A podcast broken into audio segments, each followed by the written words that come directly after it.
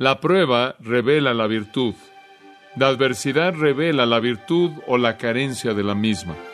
Encontramos entonces la revelación más pura de la virtud de Jesucristo en el momento de su prueba más grande.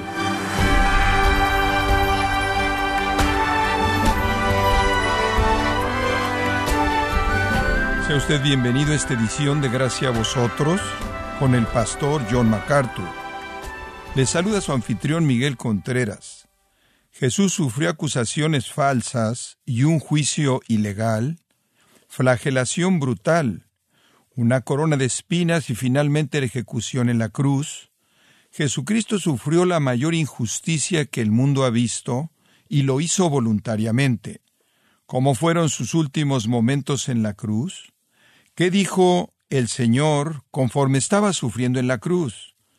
El día de hoy John MacArthur nos hablará de las palabras finales de Cristo en la cruz en un mensaje titulado La muerte de Jesús nos enseña cómo vivir aquí en gracia a vosotros.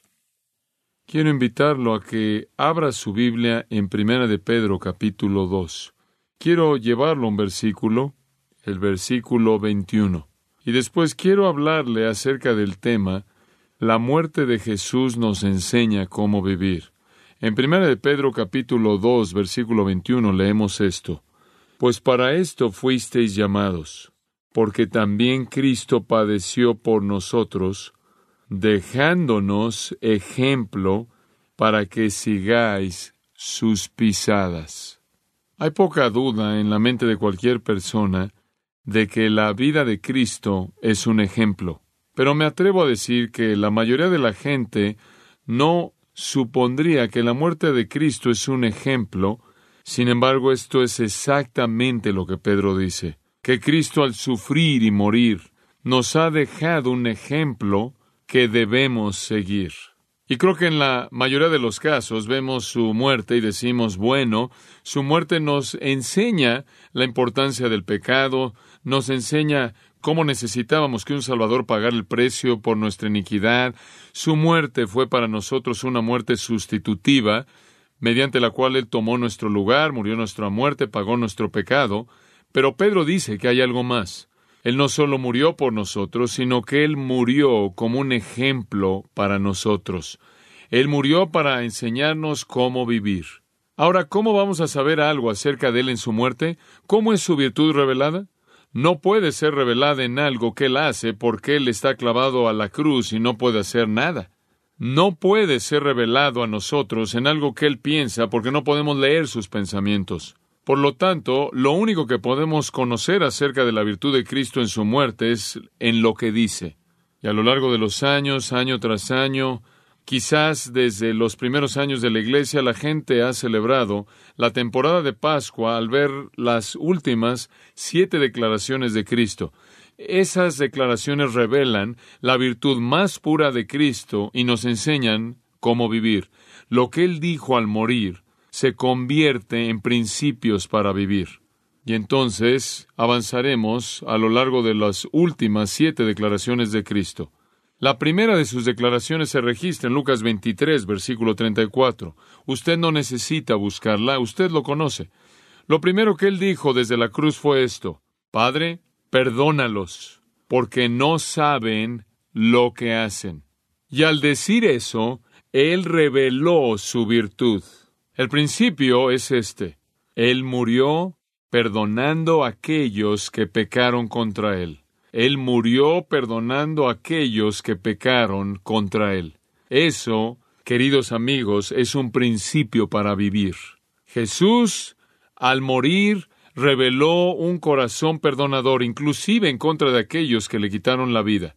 Y conforme él cuelga de una cruz como la víctima, por así decirlo, desde la perspectiva humana, del odio, enemistad, amargura, venganza e impiedad vil de un mundo de hombres, y una multitud de demonios, ¿cuál es su respuesta? ¿Cuál es su respuesta? Habríamos esperado como seres humanos que Él hubiera clamado a Dios por misericordia, que Él hubiera sacudido su puño frente a Dios como alguien que no mereció una ejecución así. Podríamos haber asumido que Él habría clamado por una maldición o venganza sobre sus asesinos, pero Él no hace nada de eso. lo primero que él dice es una oración. La primera oración que él hace es una oración de perdón por las personas mismas que habían quitado su vida. Y detrás de esa oración por perdón hay un entendimiento de la condición miserable del corazón humano. Y él lo expresa en las palabras, no saben lo que hacen. Y entonces él ora en línea con la necesidad más profunda de ellos. Él ora por estos asesinos impíos porque sean perdonados. Él está más preocupado por el perdón de ellos que por la venganza que ellos merecen por lo que ellos le han hecho a él. A él le preocupa más lo que le sucede a ellos que lo que le ha sucedido a él. Él está orando por las personas que lo mataron para que fueran perdonadas por lo que ellos le habían hecho a él. Este es el corazón magnánimo de Cristo. Esta es la revelación más genuina de un corazón puro, ya que un corazón puro no busca venganza. Pedro dice, a quien cuando le maldecían no respondía con maldición. Cuando le insultaban, él no respondía, no respondía con maldición, sino que oraba por ellos quienes les quitaron la vida. El perdón es la necesidad más grande del hombre. El perdón es la única manera en la que un hombre puede entrar en comunión con Dios. El perdón es la única manera en la que el hombre puede evitar el infierno. El perdón es la única esperanza del hombre para encontrar bendición. El perdón entonces es aquello por lo que Jesús oró. ¿Cómo debe usted vivir? Debe vivir con un corazón de perdón hacia aquellos que pecan contra usted, estando más preocupado porque ellos sean perdonados que porque usted obtenga venganza. La segunda palabra de Cristo en la cruz se registra en Lucas 23:43. La segunda declaración que Jesús hizo desde la cruz fue esta: De cierto os digo que hoy estarás conmigo en el paraíso. Usted recordará que habían dos ladrones crucificados con Cristo, uno a su derecha y otro a la izquierda. Uno de esos ladrones le dijo a Jesús, Acuérdate de mí cuando vengas en tu reino. A lo cual Jesús respondió, Hoy estarás conmigo en el paraíso. Y eso nos enseña el segundo gran principio. Jesús murió trayendo la verdad de la vida eterna a un alma condenada. Jesús murió trayendo la verdad de la vida eterna a un alma condenada. Es bastante asombroso y bastante dramático cómo este hombre llegó a confiar en Cristo. Después de todo, observe la escena. ¿Qué hay en Cristo que es tan convincente? ¿Qué hay en esta ocasión en particular en la vida de Cristo que va a convencerlo de que Él es el Cristo de Dios, el Salvador del mundo, el Mesías, el Rey? En otras palabras, en las circunstancias más desfavorables, más carentes de persuasión, este hombre está convencido de que este es el Salvador. ¿Cómo es posible? ¿Cómo es que él puede ver eso? Y la respuesta es muy, muy simple, y es la siguiente. No es obra del hombre la salvación, es una obra de Dios. Es una obra de Dios. Y lo que usted ve ahí es la obra salvadora soberana de Dios. Dios se movió en su corazón para convencerlo de esas cosas. Y amados, le recuerdo que en lugar de atribuir la salvación de pecadores perdidos a la gracia incomparable de Dios, muchos cristianos profesantes parecen atribuir la salvación a la inteligencia de las influencias humanas a la inteligencia de los instrumentos y circunstancias humanas y no es así. No es así. Cuando Dios irrumpió la oscuridad del corazón de ese ladrón, él creyó. No obstante, fue a través de Cristo como instrumento quien fue considerado para ser usado por Dios al traer a un alma condenada a la salvación. Siempre ha sido así con él. El Hijo del Hombre ha venido para buscar y salvar lo que se había perdido. Lucas 19:10 dice, Pablo escribiendo a Timoteo en 1 Timoteo 1.15 dice, Cristo vino a salvar a pecadores. Y eso es lo que está haciendo en la cruz. ¿Qué ejemplo? Él murió perdonando a aquellos que pecaron contra Él y murió trayendo la verdad de la vida eterna a un alma condenada. Amados, me permiten decirle que así es como debemos vivir. Así es como debemos vivir. La tercera declaración de Cristo en la cruz se encuentra en Juan 19, versículos 26 y 27. En esa ocasión, en Juan 19, 26 y 27, Jesús dijo esto, Mujer, he aquí tu hijo. Y después él dijo, He ahí tu madre. ¿Qué es esto? Bueno, el principio aquí es muy simple. Jesús murió expresando un amor abnegado. ¿Escuchó eso? Jesús murió expresando un amor carente de egoísmo. ¿Y qué es lo que él dice? Él dice, mujer, he ahí tu hijo. Él no está llamando la atención a sí mismo, porque él entonces se vuelve a Juan y dice, Juan, he ahí tu madre. ¿Qué está haciendo ahí él? Él está entregando su madre al cuidado de Juan. Él está diciendo, María, Juan, de ahora en adelante es tu hijo. Juan, María, de ahora en adelante, tú debes cuidar de ella. Él encomienda a su madre al cuidado de Juan y él está muriendo con su madre en su corazón. Y de esa pequeña multitud su madre era la más necesitada de todas. Es muy probable que José ya había muerto para ese entonces. Él desaparece al principio de la escena de la historia del Evangelio y sin duda alguna está muerto. De lo contrario, no habría tenido que hacer un compromiso así. Entonces Jesús no le encomendó a José, él tampoco le encomendó a sus hermanos. Y él tenía algunos hermanos y hermanas, pero en Juan capítulo 7, versículo 5, dice que ellos no creían en él y él no iba a encomendar el cuidado de esta madre creyente en manos de sus medios hermanos y medias hermanas incrédulas. Entonces, motivado por compasión, él encomienda a María Juan y Juan a cuidar a María. ¿Y qué nos enseña esto? Esto es amor abnegado. Aquí, emanando del corazón de uno que está ocupado con el peso de los pecados del mundo, aquí emanando del corazón de uno que está experimentando la agonía más intensa imaginable bajo la ira del Dios Todopoderoso, experimentando un dolor interno mucho mayor que el dolor externo, en medio de todo este llevar del pecado, su empatía es dirigida hacia alguien más. Verdaderamente esta es la pureza de su virtud que sale a la superficie. Así es como debemos vivir. La cuarta palabra de la cruz es registrada en Mateo 27, 46 y quizás esta tiene el mayor patos de todas. Jesús dijo, Dios mío, Dios mío, ¿por qué me has desamparado? ¿Qué nos dice esto? ¿Qué lección aprendemos? ¿Qué principio? Aquí Jesús murió entendiendo la seriedad del pecado. Él murió resintiendo las implicaciones del pecado, es otra manera de decirlo. Él murió resintiendo, rechazando, rehusando las implicaciones del pecado. ¿Qué implicaciones? Que el pecado separa de Dios. Dios mío, Dios mío, ¿por qué me has desamparado?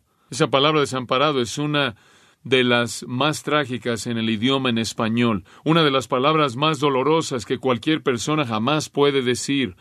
Desamparado, ser dejado solo y desolado. Y cuando es unida con la declaración de apertura, Dios mío, Dios mío, vemos que es un desamparar de intimidad. Dios mío, Dios mío, con quien he tenido una comunión eterna, inquebrantada, no quebrantada, ¿por qué me has desamparado? De nuevo, es a la luz del trasfondo de una intimidad eterna que el desamparar tiene el significado más profundo. Como puede ver, el pecado podía ser, ahora escuche esto, el pecado podía ser lo que nada más en el universo podía ser. Los hombres no podían separar al Padre del Hijo. Los demonios no podían separar al Padre del Hijo. Satanás no podía separar al Padre del Hijo. Pero el pecado separó al Padre del Hijo. Es la realidad más devastadora en el universo porque separa de Dios. Y Él experimentó. Dios es demasiado santo para ver el pecado, demasiado puro como para ver la iniquidad, dice el profeta Habacuc. El pecado aleja de Dios. Y amados, eso es lo que marca el clímax de su sufrimiento. Jesús experimentó personalmente el dolor profundo que el pecado trae porque separa de Dios. Así es como debemos vivir. Debemos vivir entendiendo las implicaciones de nuestro pecado, que nos alejan de Dios. Jesús experimentó eso. Debemos vivir entendiendo las implicaciones serias del pecado. La siguiente palabra de la cruz se registra en Juan 19, versículo 28. Tengo sed tengo sed. Eso me indica que él estaba experimentando los resultados de la verdadera humanidad. Esa no es una declaración espiritual. Eso no significa que él tenía sed de Dios. Significa que él tenía sed de algo que tomar. Como puede ver ahí en toda su humanidad, ¿qué lección nos enseña eso? Simplemente esto. Nos enseña a vivir expresando las fragilidades de nuestra humanidad. Nos enseña a vivir expresando las fragilidades, lo frágil de nuestra humanidad y nuestra dependencia. Y entonces al clamar, Él nos muestra que debemos vivir de la misma manera, debemos vivir dispuestos a mostrar nuestra debilidad humana y depender de alguien más para que supla lo que necesitamos. Debemos aprender a vivir de manera dependiente, debemos aprender a vivir compartiendo necesidades con otros. ¿Cómo debemos vivir? Debemos vivir como Él murió, Debemos vivir perdonando a aquellos que pegan contra nosotros, aun si eso quita nuestra vida. Debemos estar más preocupados por su perdón y su relación con Dios que por nuestra venganza. Debemos vivir haciendo lo que podamos para estar disponibles a Dios, para que Él nos pueda usar para traer la verdad a un alma condenada. Debemos vivir amando de manera abnegada a otros que tienen menos dolor que nosotros y olvidando nuestro propio dolor en compasión por el suyo.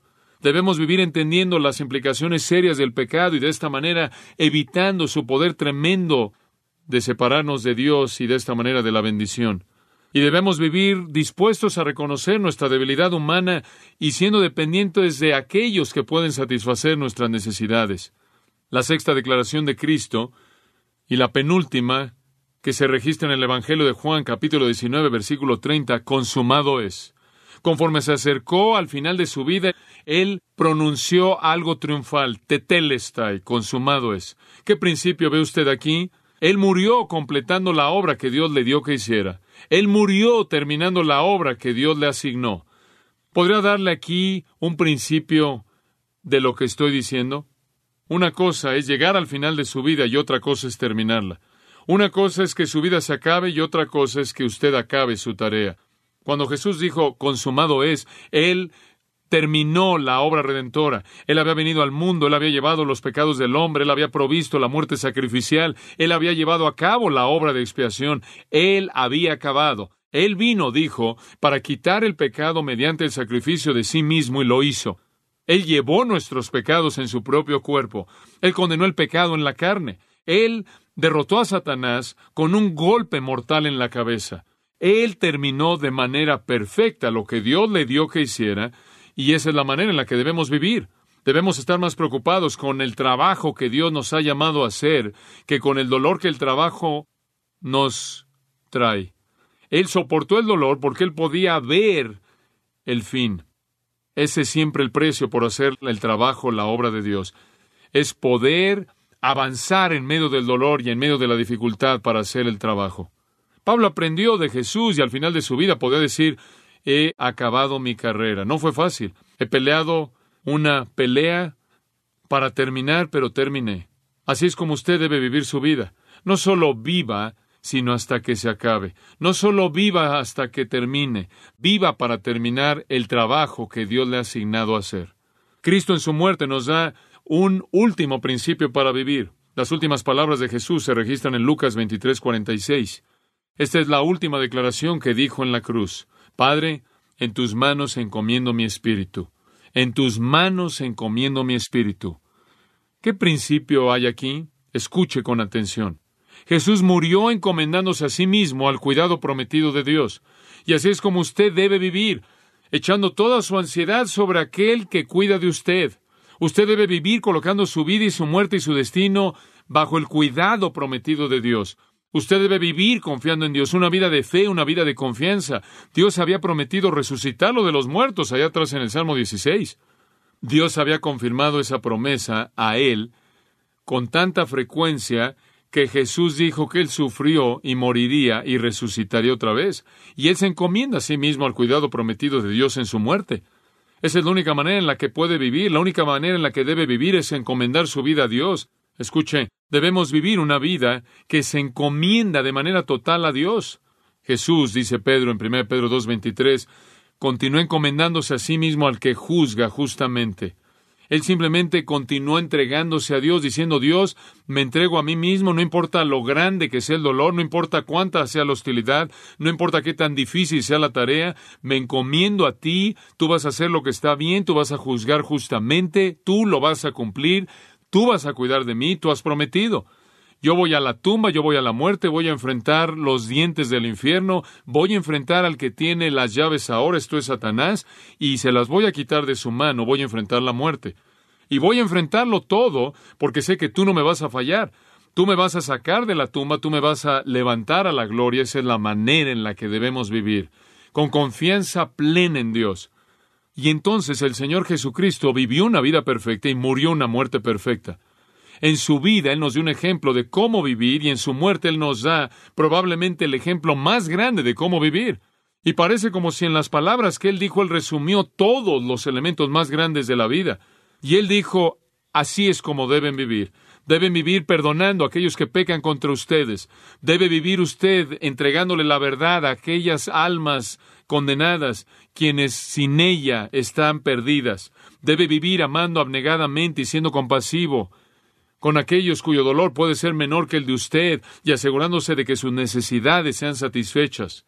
Debe vivir entendiendo las implicaciones serias del pecado y su poder separador. Debe vivir sin temer el admitir su debilidad y permitir que otros satisfagan su necesidad para que usted pueda edificar la fortaleza de la comunión. Y debe vivir no hasta que su vida termine, sino debe vivir para terminar el trabajo que Dios le dé y debe vivir y morir confiando su vida, encomendando o confiando su vida y su muerte y su alma y su eternidad en las manos de un Dios que ha prometido cuidar de usted. Así es como debemos vivir. Ahora, escuche esto con mucho cuidado conforme lo llevo a un clímax. Jesús vivió una vida perfecta y Jesús murió una muerte perfecta. Y como resultado de eso, la Biblia dice que Dios hizo algo. ¿Sabe lo que dice que Dios hizo? Lo dice una y otra y otra vez en el libro de Hechos, alrededor de una docena de veces. Jesús resucitó a Jesucristo de los muertos, y después Dios lo colocó a su diestra en gloria. Escuche cuidadosamente. Dios resucitó a Jesús de los muertos y le dio gloria eterna debido a su vida perfecta y su muerte perfecta. Esa fue la afirmación de Dios de la perfección de la persona y obra de su Hijo. Escuche cuidadosamente. Es debido a la perfección de Cristo que Él fue resucitado de los muertos. Dios ha prometido que Él resucitará a aquellos que son perfectos. Dice usted, bueno, eso no se como buenas noticias para mí. Tanto como yo quisiera ser perdonador de aquellos que pecan contra mí, no lo soy. Me gustaría que así fuera. Tanto como me gustaría ser sensible a las almas perdidas a mi alrededor para traerles la verdad, no siempre lo soy. Y por mucho que me gustaría ser amoroso de manera abnegada y compasivo hacia otros cuyo dolor puede ser menor que el mío, por mucho que me encantaría aplicar en mi vida las implicaciones del pecado, no lo hago. Y por mucho que me gustaría admitir mi necesidad humana y depender de otros, mi orgullo me retiene, me detiene de hacerlo. Y por mucho que me gustaría terminar la obra de Dios, soy tan flojo la mayor parte del tiempo y por mucho que me gustaría confiar en Dios, no lo hago, soy imperfecto. Nunca resucitaré porque el Padre nunca afirmará ese tipo de vida. Y tiene razón. Usted tiene razón. Y es precisamente el no vivir así que envía a la raza humana entera al infierno. Usted no puede vivir así. Dice usted, bueno, entonces, ¿qué esperanza tengo? Le voy a dar gran esperanza en las palabras del Espíritu Santo en Hebreos 10:14. Y dice esto, porque por una sola ofrenda, esto es la ofrenda de sí mismo en la cruz, Jesucristo perfeccionó, ha perfeccionado para siempre aquellos que son apartados. ¿Oyó eso? Escuche cuidadosamente. Usted nunca podría alcanzar a la resurrección, ni tampoco yo. Usted nunca podría vivir una vida que Dios honrara así como honró la vida de Cristo. Usted nunca podría morir una muerte que Dios honraría como Él honró la muerte de Cristo. Usted nunca podría ser perfecto y esa es la razón por la que usted está condenado y esa es la razón por la que yo estoy condenado. Entonces, ¿sabe lo que Dios hace a través de Cristo? Dios nos da la perfección de Cristo. Él nos cubre con la perfección de Cristo. Él nos coloca en Cristo para que la perfección de Cristo nos esconda y así podamos decir que somos perfectos en Cristo. Esa es la razón por la que los cristianos todo el tiempo están diciendo estoy en Cristo, estoy en Cristo. Porque si no estuviera en Cristo, no sería perfecto, y si no fuera perfecto, Dios no me resucitaría la gloria. Pero soy perfecto en Cristo, porque Cristo es perfecto y estoy escondido en Él. Ese es el Evangelio. Su perfección se vuelve nuestra cuando lo recibimos como Salvador. Cuando usted le entrega su vida a Jesucristo, su justicia lo viste, su perfección lo esconde, y de esta manera Dios lo levantará la gloria también. Ese es el Evangelio. Dice usted, bueno, ¿Eso significa que una vez que usted se vuelve cristiano ya de hecho es perfecto? No. Todavía lucharemos en esta vida. Algún día seremos perfectos cuando lleguemos al cielo, pero mientras tanto somos cubiertos por la perfección de Cristo y de esta manera nuestro pecado está escondido de un Dios santo que de otra manera sería intolerante. Ese es el Evangelio. Porque Él vive, nosotros podemos vivir. Él nos enseñó cómo vivir. Él nos hizo enfrentar el hecho de que no vivimos de esa manera. Y después Él dijo, para sus imperfecciones yo los voy a cubrir con mis perfecciones. Y Dios ahora nos ve como si fuéramos perfectos. Dice usted, pero ¿qué hay acerca de vivir de esa manera? Bueno, eso se convierte en la búsqueda de todo cristiano. Debido a que Cristo me ha cubierto con su perfección, quiero hacer todo lo que puedo hacer para vivir de una manera tan perfecta como sea posible.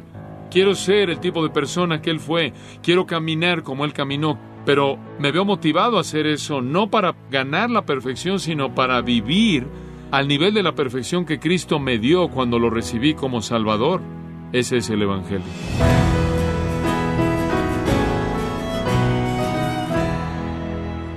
Ha sido John MacArthur mostrándonos que una vez que comprendemos por qué Jesús fue a la cruz, nos ayuda a entender sus últimas horas de agonía y por esto es un punto de inflexión en la historia.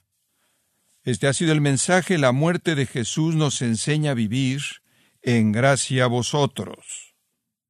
Estimado oyente, permítame compartirle esta carta que nos envió Fernando Homero Avellino, de Argentina, quien dice lo siguiente. Que Dios los bendiga, hermanos. Quiero agradecer a Dios por la bendición de haberlos conocido. En la providencia divina del Señor, me bendijo grandemente al comenzar a escuchar los sermones del pastor John MacArthur. Al leer algunos de sus libros y ahora tengo la Biblia de estudio MacArthur, que son de gran bendición. Quiero agradecerles mucho y les mando un abrazo en el Señor soy de Argentina y me llamo Fernando Avellino y a pesar de la gran distancia lo siento muy cerca. Que Dios bendiga el ministerio, que Dios bendiga al pastor MacArthur y a todos los hermanos de Estados Unidos. Con amor, Fernando Avellino. Gracias Fernando por esta linda carta. A cada uno de los que trabajamos en este ministerio nos alienta y también espero motive a otros que nos están escuchando para que hagan lo mismo que usted, que nos escriban. También le comento que puede descargar los sermones de esta serie, así como todos aquellos mensajes que he escuchado en días, semanas o meses anteriores, en gracia.org. Si tiene alguna pregunta o desea conocer más de nuestro ministerio, como son todos los libros del pastor John MacArthur en español, o los sermones en CD que también usted puede adquirir, escríbanos y por favor mencione la estación de radio por medio de la cual usted nos escucha en gracia a vosotros. Es importante conocer no solo el país y ciudad de donde usted nos escucha, sino también la radio. Para quienes contactan nuestro ministerio por primera vez, pueden solicitar una copia del mensaje de promoción sin costo alguno, un mensaje por oyente, únicamente. Si usted vive en los Estados Unidos o Puerto Rico, escríbanos a Gracia Vosotros, P.O. Box 4000, Panorama City, California 91412. O puede escribirnos a través del siguiente correo electrónico radio arroba bueno, en nombre del pastor John MacArthur y nuestro editor Alan Quiñones y del personal de este organismo, le damos las gracias por su tiempo y sintonía, invitándole a que nos acompañe en la próxima edición y juntos continuar desatando la verdad de Dios un versículo a la vez, aquí en Gracia a Vosotros.